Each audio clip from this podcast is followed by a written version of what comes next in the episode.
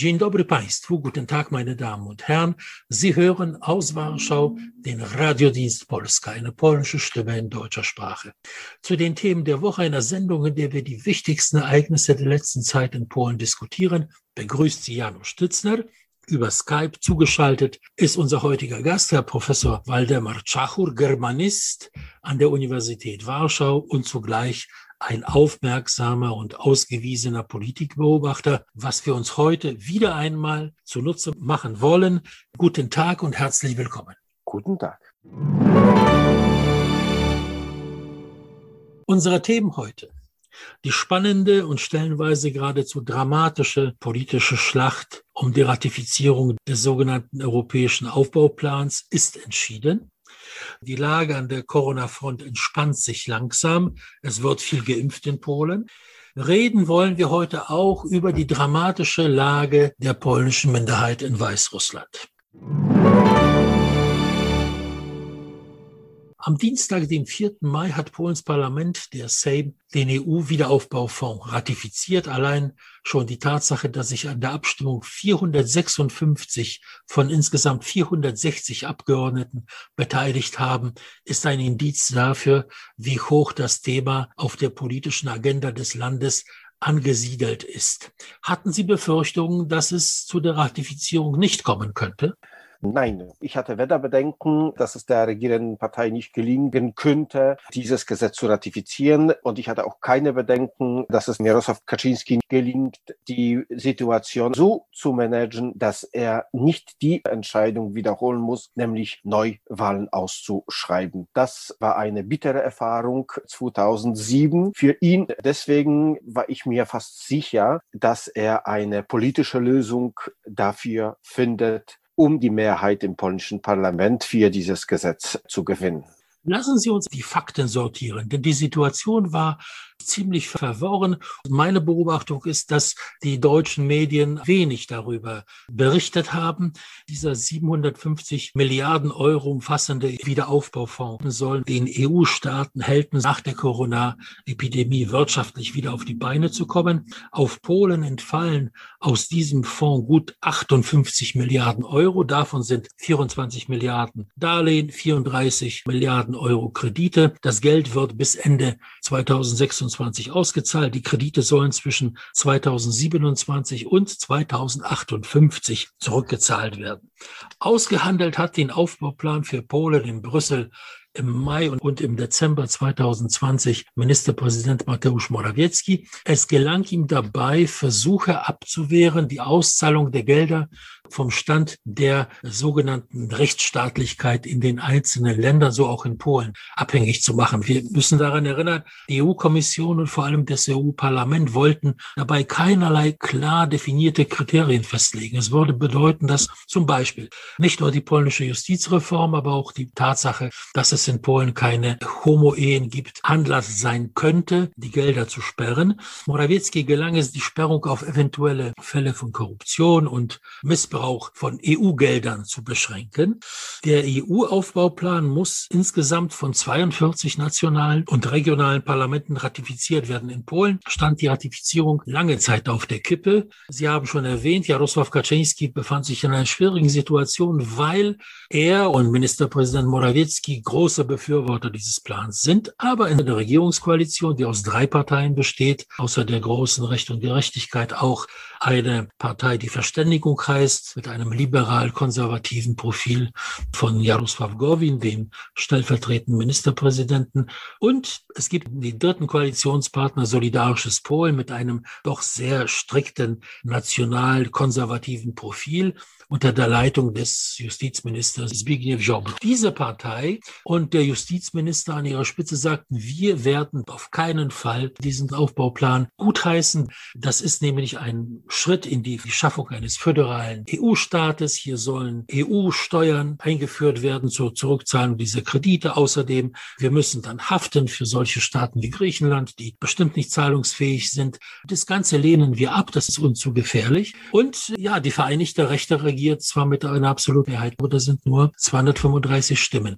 Ohne die 18 Stimmen von Zbigniew Ziobro und seiner Partei war an die Ratifizierung mit der Regierungsmehrheit nicht zu denken. Und Jarosław Kaczyński blieb nichts anderes übrig, als einen Partner in der Opposition zu suchen, der ihm dabei hilft, wenn schon in eigenen Reihen es keine Mehrheit gibt. Und die Opposition wollte sehr teuer ihre Haut verkaufen. Eigentlich wollten vor allem die Bürgerplattform und die Bauernpartei das zum Anlass nehmen, die Regierung zu stürzen. Gegen den Plan abstimmen, dann die Vertrauensfrage stellen, in der Hoffnung, es gibt eine Mehrheit, die die Regierung stürzt. Eine Übergangsregierung in der Zeit mit der neuen knappen Mehrheit den EU-Aufbauplan ratifizieren, Neuwahlen ausschreiben und dann gewinnen. Das war ein sehr fragwürdiger Plan, sehr riskant und eine der Parteien, die Linke, hat sich verweigert und trat in vertrauliche Gespräche mit Jarosław Kaczynski, stellte Forderungen, ich will sie mal hier kurz nennen. Es hieß, 30 Prozent der Gelder aus dem Aufbauplan müssen den Kommunen zugutekommen, 400 Millionen Euro Unterstützung für besonders geschädigte Wirtschaftsbranchen in Polen, Bau von 75.000 billigen Mietwohnungen, eine Milliarde Euro für die Kreiskrankenhäuser, die in Polen die Hauptlast der medizinischen Versorgung tragen und Überwachung dieses Aufbauplans und des Geldausgebens durch eine Sonderkommission. Und da die Linke keine ideologischen Forderungen stellte, sagte Kaczynski, gut, wir machen das so. Und nun mit Hilfe der Linken, der Postkommunisten, gelang es, den Plan zu ratifizieren. Kaczynski hat hier vier Fliegen mit einer Klappe geschlagen. Und da will ich Sie gleich fragen, ob Sie diese Meinung teilen. Erstens, die Regierungskoalition funktioniert. Solidarisches Polen, diese kleine Partei, hat ihr Gesicht gewahrt. Sie hat dagegen gestimmt, aber sie bleibt in der Koalition. Die Koalition funktioniert weiter. Zweitens, der Aufbauplan, das war ja die Hauptaufgabe, ist ratifiziert. Drittens, die Gelder aus diesem Plan werden politisch natürlich vor allem der Regierung zugutekommen. Das ist immer so. Das könnte der Vereinigten Rechten 2024 zu einem dritten Wahlerfolg in Folge verhelfen. Viertens, die Opposition ist furchtbar zerstritten. Es gibt plötzlich eine konstruktive Opposition, die Linke, die sagt, das Land braucht das Geld, wir wollen das nicht aufs Spiel setzen. Und die sogenannte totale Opposition, Bauernpartei und vor allem die Bürgerplattform, die sich heute in einer tiefen Krise befinden, wegen des Scheiterns dieses Planes. Sehen Sie das ähnlich? Ich sehe das nicht als politisches Meisterwerk. Nämlich, es muss leicht gewesen sein, die Linke für dieses Projekt zu überzeugen, weil, wie Sie bezeichnet haben, die Opposition ist zerstritten. Also es gibt keine einheitliche Opposition in Polen. Es gibt drei Parteien und die Bürgerplattform als die größte oppositionelle Partei befindet sich in einer tiefen programmatischen, politischen, konzeptionellen Krise, versucht aber zu dominieren und versucht das Gesicht der Opposition zu sein und handelt oft sehr arrogant den anderen oppositionellen Parteien gegenüber. Und das war jetzt eine Rache der anderen oppositionellen Partei, der Linken. Von daher, mich überrascht das nicht, dass es zu einer Übereinkunft gekommen ist zwischen Kaczynski und der Linken. Die Parteien sind sich einig, soziale Programme zu starten. Aber das, was die Linke hier gefordert hat, ist nicht wenig. Wenn 30 Prozent der Mittel in die Kommunen fließen, dann hat die Linke auch bestimmten Einfluss über die Verteilung der Gelder, Kontrolle über Ausgaben. Sie haben gesagt, dass in dem Deal ideologische Themen keine Rolle spielen, aber dann haben die Linken doch bestimmte Mittel über Kommunen ideologische Projekte zu steuern. Ich glaube nicht, dass die Linke, die als postkommunistische Partei viel politische Erfahrung hat, dass sie so naiv war, um Jarosław Kaczynski gewinnen zu lassen. Noch vor wenigen Monaten, alle diese Politiker standen auf einer Bühne, schwenkten Regenbogenfahnen. Bei der Europawahl vor gerade mal zwei Jahren stellten sie eine gemeinsame Liste auf. Dann ist das schon ein sehr weitgehendes Wegdriften der Postkommunisten, ob aus Rache oder nicht. Sie haben Forderungen gestellt, die ins Profil von Recht und Gerechtigkeit passen. Sowohl billige genau. Mietwohnungen wie auch Unterstützung der Krankenhäuser. Das ist ein Kern der Politik von Recht und Gerechtigkeit. Und wie viel Geld in irgendwelche ideologischen Projekte fließt, letztendlich sehr große Teile der Kommunalpolitik sind ja heute auch in der Hand von Recht und Gerechtigkeit. Das sind nicht die Großstädte, aber auf dem weiten Land, die Kreise, die Gemeinden, da haben ja die Nationalkonservativen die letzte Kommunalwahl haushoch gewonnen. Aus meiner Sicht ist das vor allem ein Glück, dass es gelungen ist, Stabilität zu bewahren. Stellen wir uns vor, der Plan der Bürgerplattform und der Bauernpartei würde aufgehen. Die Ratifizierung findet nicht statt. Misstrauensvotum, eine gigantische politische Krise, Neuwahlen, fast mitten in der Pandemie. Solche Pläne zu schmieden war verantwortungslos und die Linke war nicht bereit, dafür Pate zu stehen, weil sie richtig gedacht hat, letztendlich wäre das ein Unternehmen, das sehr viel Ablehnung im Lande ernten würde und die Chancen des Gelingens waren gering. Was wir heute sehen, ich habe die vier Punkte genannt, das ist, dass die regierende Partei und ihr Vorsitzender ihren Willen durchgesetzt haben, trotz großer Widrigkeiten. Glauben Sie, das ist schlecht für Polen jetzt, dass das so gelaufen Jedes Euro, der nach Polen fließt, ist wichtig. Ich wünschte mir nur, dass Politiker, die diese Gelder entgegennehmen, auch wissen zu schätzen, was die EU ist. Was bedeutet gemeinsam zu handeln, Verantwortung zu tragen, EU mitzugestalten. Und Polen ist zu großes Land, um passiv zu bleiben. Und ich hoffe, dass Polen auch lernt, konstruktiv und kreativ die EU-Politik mitzugestalten. Wir sehen die EU-Politik auf dem Gebiet der Impfungen, der Außenpolitik, wie die Vertreter der EU behandelt werden in der Türkei, in Russland. Dann muss man sich fragen, ja, was soll man da mittragen? Die EU-Politik ist heute ein schwieriges Anliegen und da Begeisterung zu entwickeln für dieses, so einen großen Aufbaufonds? Es sind zum großen Teil auch Kredite, die man zurückzahlen muss. Das geschenkte Geld, dankbar sollte man sein für alles. Aber dennoch, wenn wir sehen, die Ideologisierung der EU, CDU, der Versuch, die linke Ideologie mit diesem Aufbauplan durchzusetzen. Diese Bemühungen habe ich ja erwähnt. Dann muss man sagen, Vorsicht, unkritische Begeisterung ist meiner Ansicht nach eigentlich fehl am Platze. Man muss nüchtern das ganze Projekt sehen und wie das mit dem Zurückzahlen klappt. Ich habe keine Angst im Augenblick, dass Polen nicht zurückzahlt, aber manche Partner könnten da große Schwierigkeiten haben. Ob wir da in die Pflicht genommen werden, werden wir sehen, ob das der Beginn einer Föderalisierung ist oder nicht. Darüber darüber wird gestritten. Ich denke, ich, es geht tatsächlich in der Richtung der Föderalisierung. Naja, und das ist ein gefährlicher Trend. Wenn er weiterhin so forciert wird, dann wird Frankreich vor allem nach der nächsten Präsidentschaftswahl wie Großbritannien und einige andere Länder, und ich spreche jetzt hier nicht von Polen, dann durchaus abspringen. Das ist keine gute Politik. Die Föderalisierung der Europäischen Union ist ein Weg in, in das Scheitern der Europäischen Union, meiner Ansicht nach. Aber das ist ein anderes Thema. Jedenfalls haben wir erstmal diese Hürde genommen. Wir sind, glaube ich, alle in Polen, vielleicht bis auf die Bürgerplattform und die Bauernpartei darüber erleichtert. Und äh, mal schauen, wie dieser Plan sich nun auf unser Leben auswirken wird. Möge das Ganze gelingen. Das wäre wirklich sehr gut.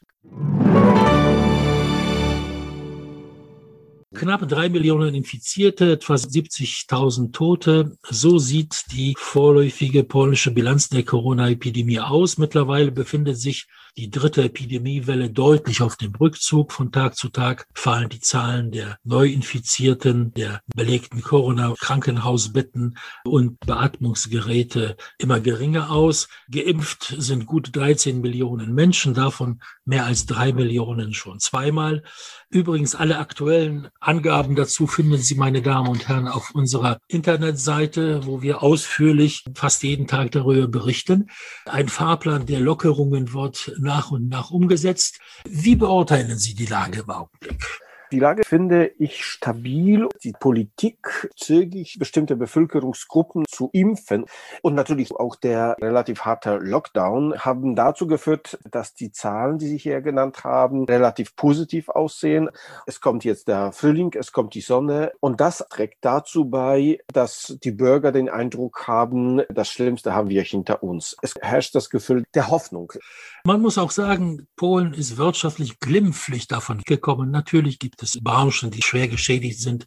Gastronomie, Hotellerie, Tourismus, äh, Busunternehmen, Fitness. Da haben viele Leute ihre Arbeit verloren. Das muss man aufholen. Aber alles in allem sind die Zahlen der Arbeitslosen, sind die Zahlen des Rückgangs des Bruttoinlandproduktes bei weitem nicht so hoch wie in manchen anderen Ländern, Spanien, Portugal, Italien, das schwer gelitten hat, sogar Deutschland. Das heißt, die Rückkehr zur wirtschaftlichen Normalität wird kürzer sein als in manchen anderen Ländern. Außerdem, ja, die Hoffnung keimt auf, dass wir auf einen normalen Sommer hoffen können, mit einigermaßen normalem Urlaub. Es ist natürlich nicht nur von uns abhängig, ob die anderen Länder wie Spanien, Italien, Portugal, Kroatien, die Türkei, Griechenland, ob sie die Bürger Polens einreisen lassen. Denn natürlich kann man schönen Urlaub in Polen verbringen, aber viele Polen würden sich wünschen, doch mehr Sonne zu genießen, als das in Polen möglich ist. Ja, der Urlaub in Polen ist sehr wetterabhängig. Es gibt schöne Sommer, aber manchmal kann man einen wirklich einen schlechten Sommer erwischen. Und da an den Masur Asurischen Seen an der Ostsee, in der Hohen Tatra, macht keine Freude, vor allem mit Kleinkindern, wenn genau. es dann tagelang regnet. Das ist kein angenehmer Urlaub. Die Sonnengarantie ist im Süden, wie Sie gesagt haben. Auf jeden Fall im Vergleich zu unserer letzten Sendung, in der wir noch sehr schlechte Nachrichten mitzuteilen hatten und gerade hatte das Hoch begonnen der Epidemie, ist jetzt die Lage entspannter und man kann sogar hoffen, dass vielleicht unser nächstes Gespräch schon im Studio stattfindet, von Angesicht zu Angesicht, viel angenehmer schlimmer als über Skype, wozu wir ja so lange gezwungen waren. Seit Ausbruch der Unruhen in Weißrussland nach den gefälschten Präsidentschaftswahlen im Sommer 2020 hat sich die Situation der polnischen Minderheit dramatisch verschlechtert. Sie umfasst offiziell etwa 300.000 Menschen, aber es wird sogar von 500.000 und mehr ausgegangen. Bei einer Gesamtbevölkerung Weißrussland von 10 Millionen ist das schon ein hoher Anteil. Die Polen in Weißrussland leben vor allem im westlichen Teil des Landes, in den Gegenden, die lange Zeit zu Polen gehört haben, Brest, Grodno, Lida.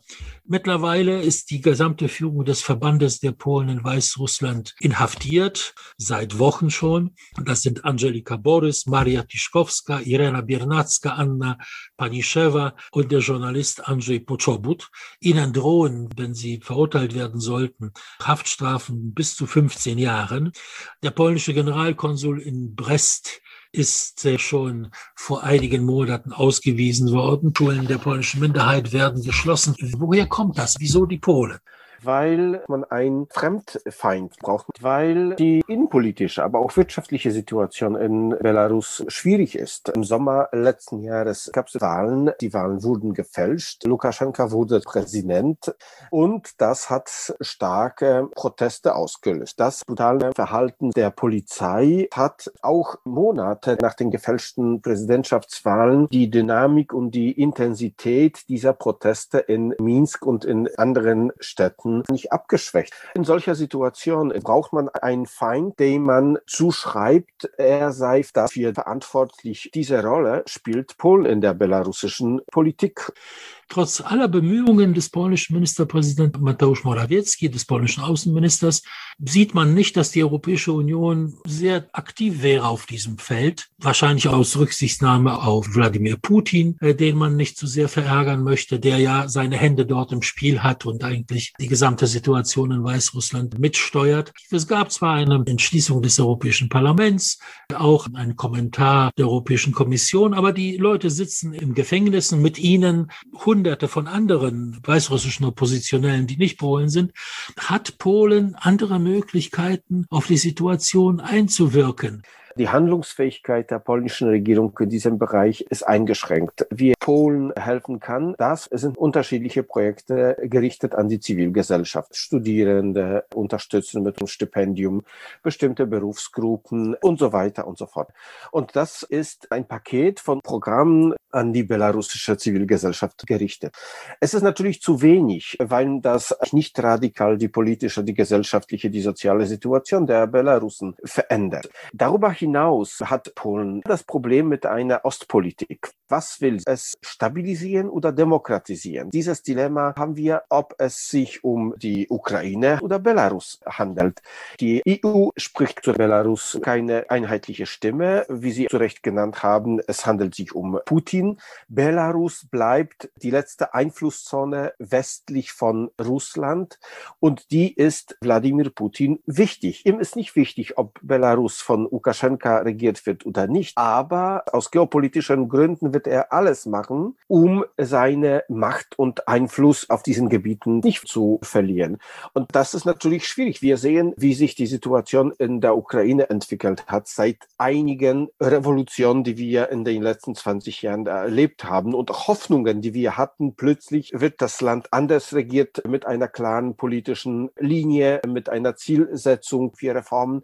Und wir sehen, wie schwierig das ist, aus unterschiedlichen Gründen, sich zu reformieren, sich west zu orientieren und sich zu verabschieden von bestimmten Ostgewohnheiten, Mentalitäten und so weiter. Im Falle von Belarus ist die Situation schlimmer, weil Putin wird alles machen, um diese Gebiete weiter kontrollieren zu können. Also von daher, was die Vertreter der polnischen Minderheit in Belarus betrifft, wir müssen uns damit abfinden, dass wir keine Lösung dafür haben, leider.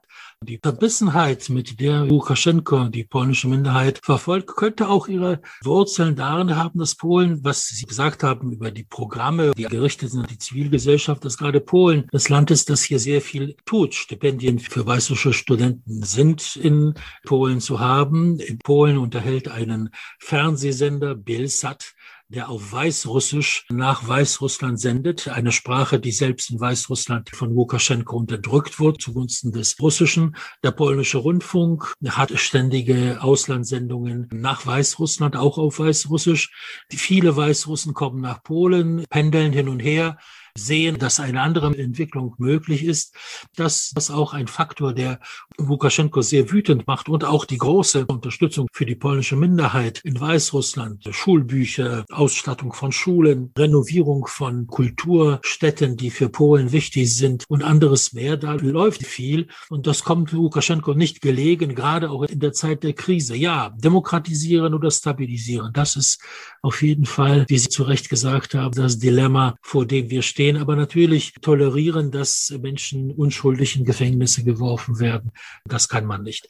Ich befürchte, wir werden noch auf dieses Thema zurückkommen müssen, denn äh, ja. es sieht nicht danach aus, dass sich die Situation bessern wird. Lukaschenko, der große Künstler des Überlebenskampfes, hat es wieder einmal geschafft, die Situation so weit zu stabilisieren, dass seine Macht nicht gefährdet ist im Augenblick. Die Proteste gehen zurück. Sie werden wiederkommen. Wie und wann, das ist erstmal dahingestellt.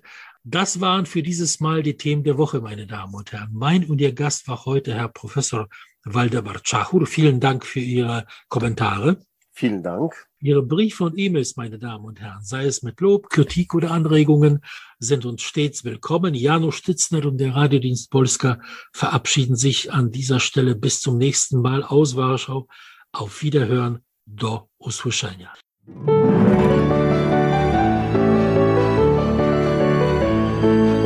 Radiodienst Polska aus Polen über Polen.